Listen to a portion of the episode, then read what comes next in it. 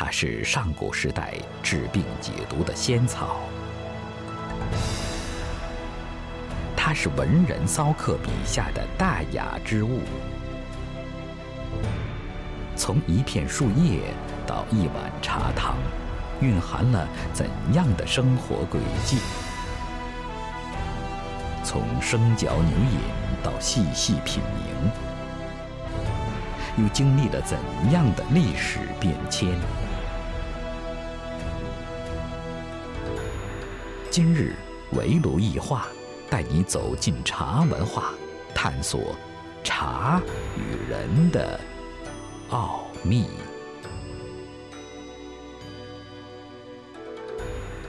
两位老师都是爱茶的人，嗯，平常都喜欢喝什么样的茶呢？方心，明香轩营销总监。我作为一个茶文化研究者来讲，六大茶类什么茶都必须喝，要感受大自然的厚赐。林志，茶文化专家。因为我们都是爱茶。做茶，而且在茶文化的这个里面一直都在学习，所以每天都离不开喝茶。王琼，和敬茶修学堂创始人。茶是健康之饮，其诸多保健功效，使越来越多的人将它视为养生佳品。按照传统说法。不同种类的茶，温凉茶性也有不同。夏季炎热，适合喝凉性的绿茶；而到了寒冷的冬季，就要喝性暖的红茶。茶要按照季节去喝的这种说法，到底可靠吗？这是流传很广的一个错误。谎言重复了一千遍，就会变成真理。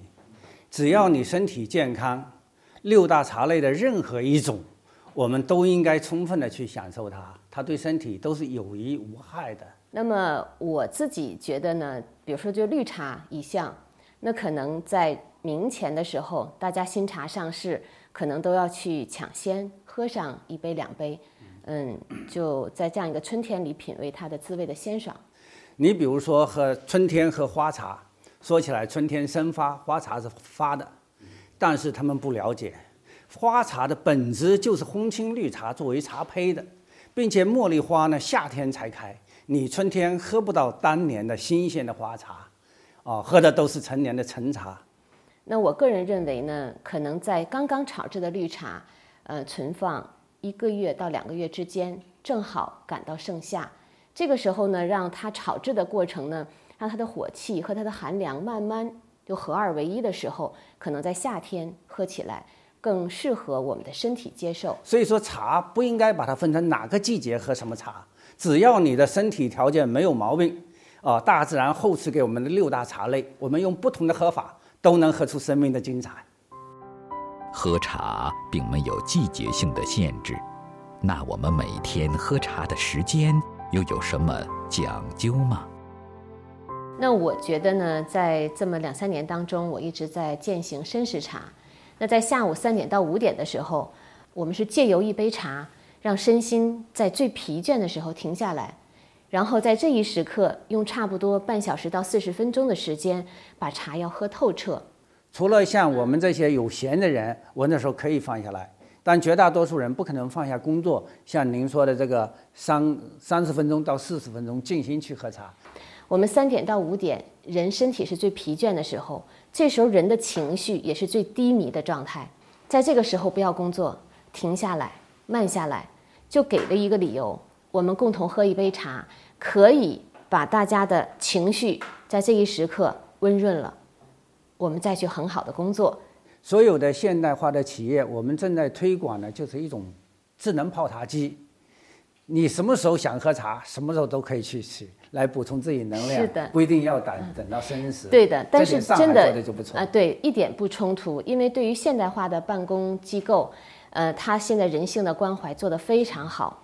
但是对于我们道家养生，从身体跟这个自然界的时辰相对应，那么在下午三点到五点，一定是身体最缺水的时候。它不是说到了申时的时候，我这最需要茶了，而是根据自己的身体，我比如早上运动量比较大，我早上就要就要补水。中国人的生活，这杯茶一定是自然，而且是自由的。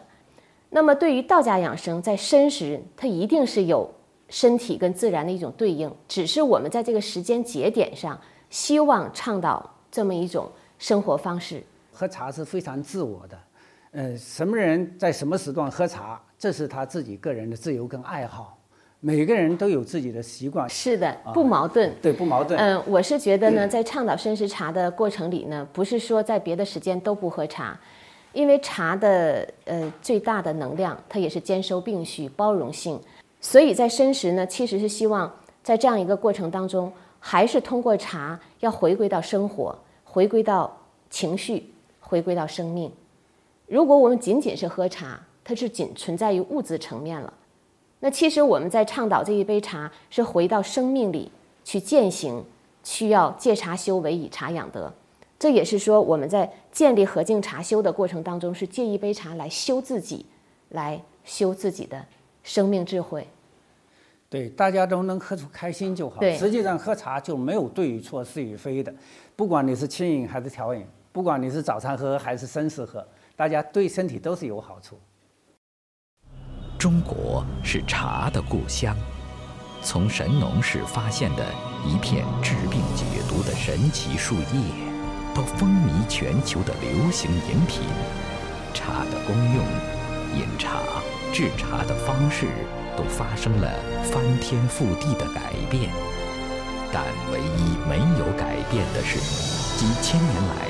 那深入人们灵魂深处、融入血脉之中的茶与人的亲密联系。茶最早，我们说神农尝百草，它是采下来茶叶来生嚼的，啊，感到生津回渴、解毒，以后人们就把它变成一种习惯，啊，采了这叶子来咬。它经历的这个时期呢，从鲜食到根饮，就是跟橘子皮啊，跟这些生姜啊。磨到一起煮成糊糊来喝的，这是一个时代。那么从变成这饮料的话呢，要归功于三个人。第一个，首先就是陆羽。我们唐代的茶圣陆羽写《茶经》了啊，在《茶经》当中五之祖就是六之饮，就把喝茶的方法给它规范了，设计出来二十四种不同的茶具啊，这完善的整个程序来泡茶，这样便于茶的推广。第二个要归功于宋徽宗。中国茶文化兴于唐，盛于宋。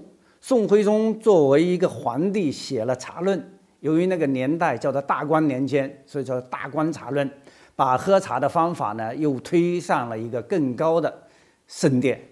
第三个要归功于明太祖朱元璋儿子的朱权。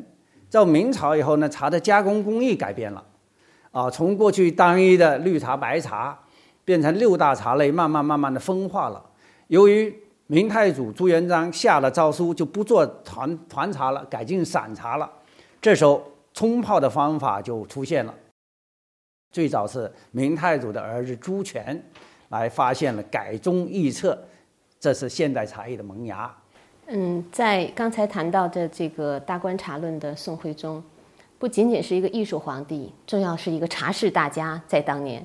对所以他的点茶的手法已经是在当时也是技高一筹，从这个角度呢，也是引领了当时的斗茶的一种时尚。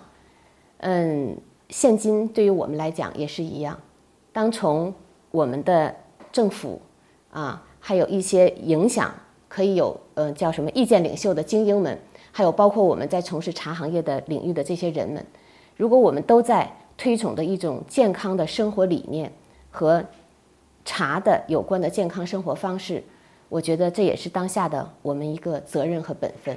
对对对，这这就是非常重要。我们研究古代古为今用，还是要讲的落实到现在。我们要用智慧把喝茶变成生活，变成享受，变成境界。那么通过喝茶呢，品味生命，解读世界。你看这提到多高？对对，是。所以真正的茶时代应该是在当下。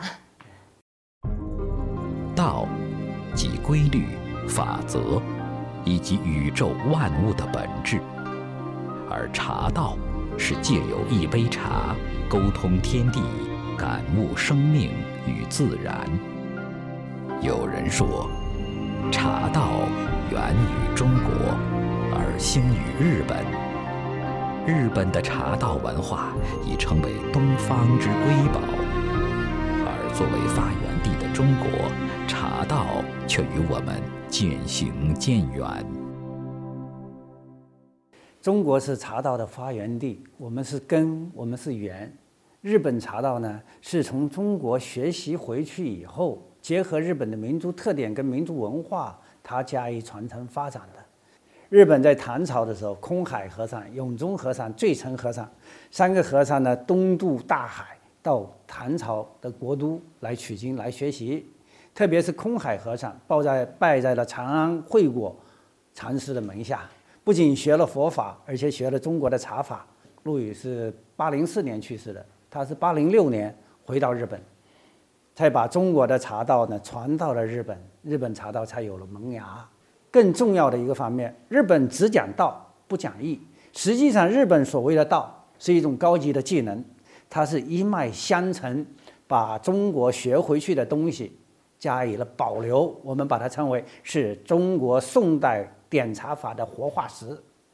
而中国茶道呢，不仅融汇了儒家的文化、道家的文化、佛家的文化，这三教文化在中国茶道当中融为一体，发扬光大了。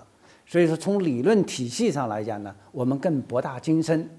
在我们中国受传统文化的影响，《易经》当中就讲得很明白：形而上谓之道，形而下谓之气。什么是形而上呢？就是精神层面、哲学层面的东西。所以说，在我们中国茶道是专门的一门课，研究中国茶道，研究的就是茶跟中国的主流文化，具体的说，跟儒释道三教的关系，跟美学的关系，跟哲学的关系，以及对人身心的影响。研究茶艺呢，它是一种技能，它是形而下的。研究人、茶、水、气、静、意这六个要素，美的发现，美的展示，美的整合，用美陶醉自己，用美去感染别人。研究着这泡茶的技能技法，但大道无形，看不见，是吧？只有用茶艺来体现。茶艺呢，那如果没有茶道精神的指导，就一定是肤浅的，缺乏感染力的。所以在我们中国研究茶文化，主张心术并重，道义双修，道心文趣兼备，体用结合，这是我们比日本高明的地方。是的，在。对于中国现代来讲，有的时候大家反而有时候，嗯，回避这个“道”字，好像是我们离道都太远。其实不是这样，道就在生活当中，道在低处。我们对于行茶的人来讲，可以借由一杯茶，它的艺术表现形式，去参悟道的领域和道的形而上。在道的层面里，我们在那里去学习参悟之后，最重要的还要回到生活里去践行、去实修。通过一杯茶来能够安顿我们的身心，来滋养我们的生命，这就是当下的我们在一杯茶里可以找到的很多很多的智慧。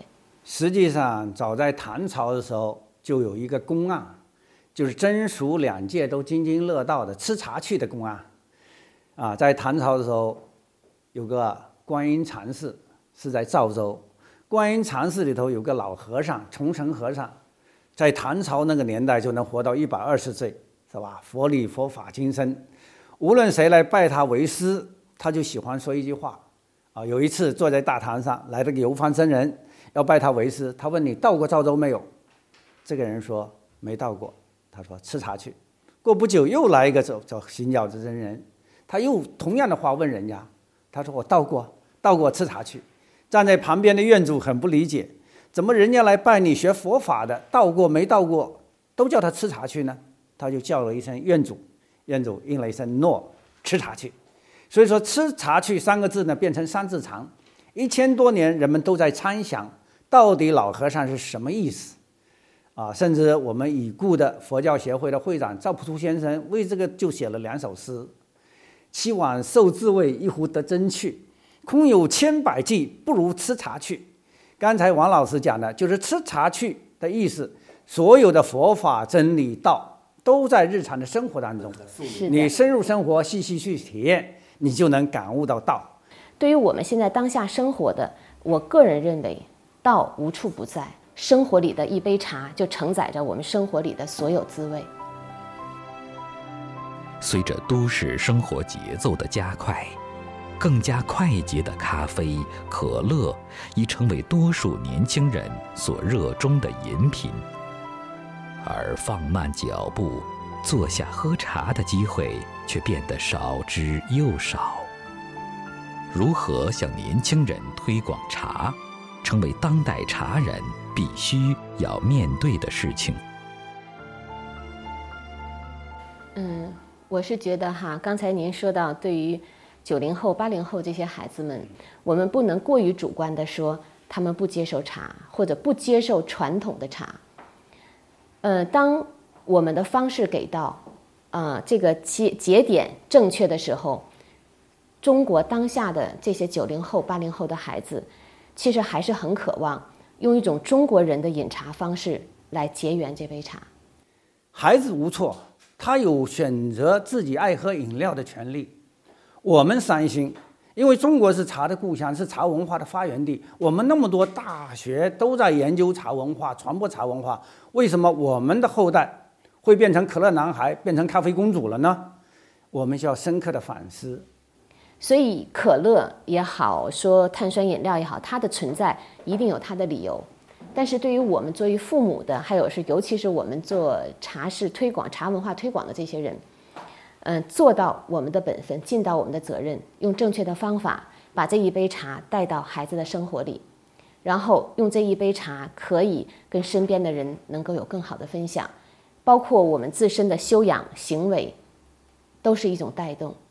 也就是对孩子们来讲，应该是借用一杯茶来传导我们的不言之教。我们要对中国的传统文化，要去粗取精、去伪存真的基础上，古为今用，创新性的发展。茶也是这样子，如何让他们爱？年轻人喜欢是多种多样的。你喜欢音乐，好，茶可以跟音乐结合。我们推出了十二套的浪漫音乐红茶，你喜欢刘德华，我就给你忘情水，是吧？用武夷留香这种酒来调茶，喝了留一半清醒，留一半醉。你喜欢费翔，我就给你故乡的云，半杯广口瓶当中的茶，广口杯当中的茶，射灯一照，红亮艳丽，像故乡的晚霞，顺着边慢慢慢慢往下掺奶倒奶。像白云在故乡晚霞当中翻滚，唱着归来吧，他们就很喜欢。年轻人喜欢恋爱，那好，我们把梁山伯祝英台的故事就编成了茶艺，每一道程序都是梁祝故事的情节。首先泡茶以前要洗杯子，是吧？那么洗杯子就像相爱的心一样，爱是无私的奉献，爱是无悔的赤诚，爱是洁净心灵的碰撞。把杯子要洗得像相爱的心一样一尘不染，请他们欣赏茶的时候叫洗浴之音。梁祝在求学的路上一见钟情，一往情深嘛。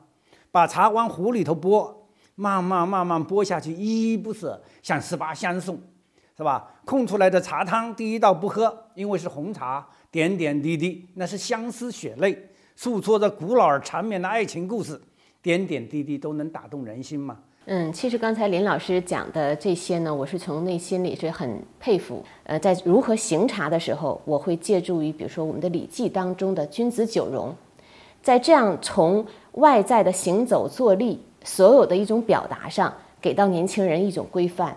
那我们通过行茶，手容弓，目容端，啊，立容德，当把这个君子九容如何作为一个君子之风践行到生活里。我相信每个年轻人都会得到特别好的帮助，做一个懂得恭敬和谦和的人，能够把更多的关怀和更多的一种慈悲给到身边的人。我觉得这是通过一杯茶可以影响到年轻人的。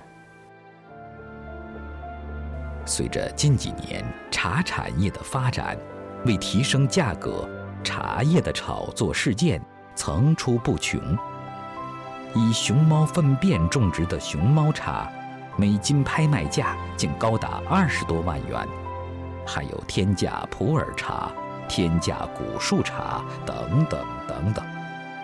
对于这些炒作事件，我们又该如何看待？对市场上这种炒作呢，我们要具体的去分析它。有的一种是商业运作、商业的宣传，有的是完全不是理性的一种去炒作。像刚才你说的那熊猫粪的茶，那简直就是一种笑话。那么，对于老树普洱、古树普洱的这种价格的话呢，我们就要理性的去对待了。因为物以稀为贵，啊，云南我是去了十几二十次的了，啊，光冰岛跟班章炒作的时候，我就年年都去看，价格不断的翻身。今年冰岛的茶拍卖价一公斤十二万，五百年以上老树茶，像我这么熟悉的人去买，一公斤两万四。那么这种茶的炒作合理不合理呢？应该说，如果是真正的古树茶。物有所值，因为太太稀少了。就按官方给我的数字，冰岛茶一年老树茶的产量是七点八吨。你想中国多大？中国的土豪有多多，是吧？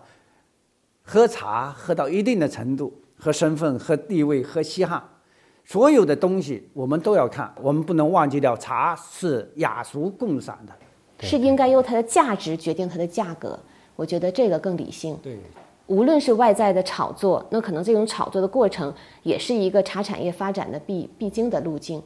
慢慢慢慢，随着这样理性的发展，呃，还有包括参与炒作的这些人，嗯，对一个健康的行业，我觉得未来都会回到这样一个理性的状态。对，我觉得中国茶产业要想健康的发展，要想走向世界，必须对茶有个全面。系统准确的认识，就是明白茶是什么。茶是什么呢？我个人总结了中外研究的成果。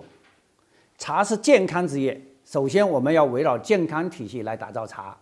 茶是快乐之杯，能够让人身心愉悦。我们要把茶艺融到茶道当中，打包出去，输出的不仅仅是茶，是中国健康、诗意、时尚的生活方式。茶是灵魂之饮。我们要把中华民族的优秀的文化融到茶当中去，来作为一张芳香的文化名片递向全世界。所以这两个关系搞明确了，我们既知道茶的特性，我们又有创新的精神，中国茶产业一定能够腾飞，华茶一定能够重整雄风。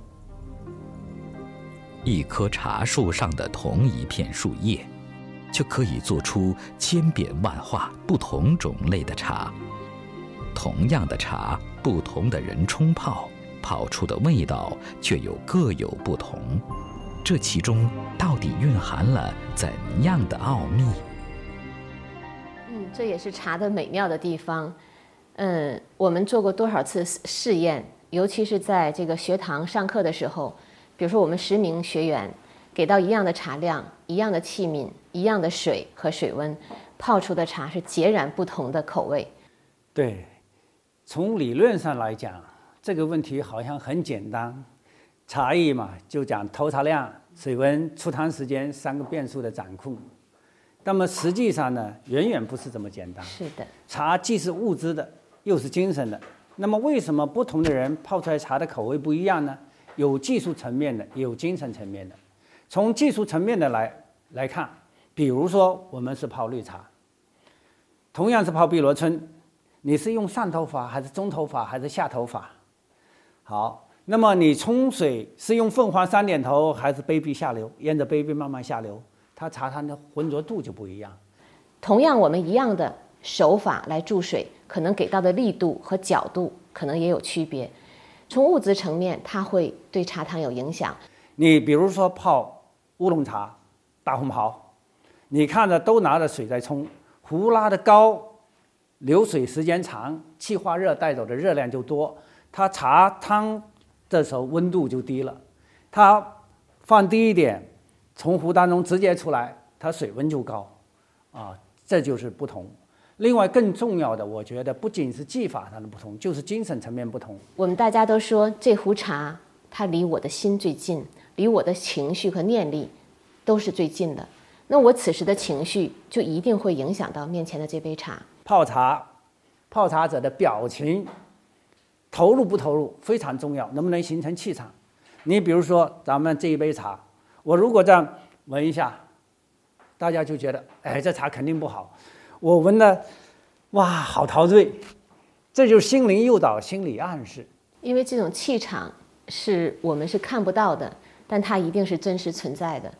一个茶师他的心情、情绪，包括对茶的这份恭敬，都可以表现在一杯茶的茶汤里。这就是因为情绪和心境的不同，而影响了这杯茶的不同。泡出来的茶不同，茶自己会说话。你用心了没有？是的。所以泡茶的时候呢，一定要不仅要静下心，要投入去真心。你爱茶是会形成气场的，你的气场就会感染到对方，对方喝到这泡茶就一定觉得好喝。所以我们在泡茶的过程当中，经常会说，泡一杯茶与自己合一。在这样一个泡茶的过程里，其实就是一个完成自己与自己合一、自己与茶合一的一个完美美妙的境界。这才是在茶里面充充分能享受这份福报。对你讲的这个太好了，正好想起我的一首诗：你爱不爱茶？怎么爱呢？壶对茶说：“我爱你，你在我的怀里；水对茶说：我爱你，你在我的心里；我对茶说：我爱你。我们前世今生是一体，人茶合一，融为一体。你泡出来的茶一定不会这样所以茶也懂。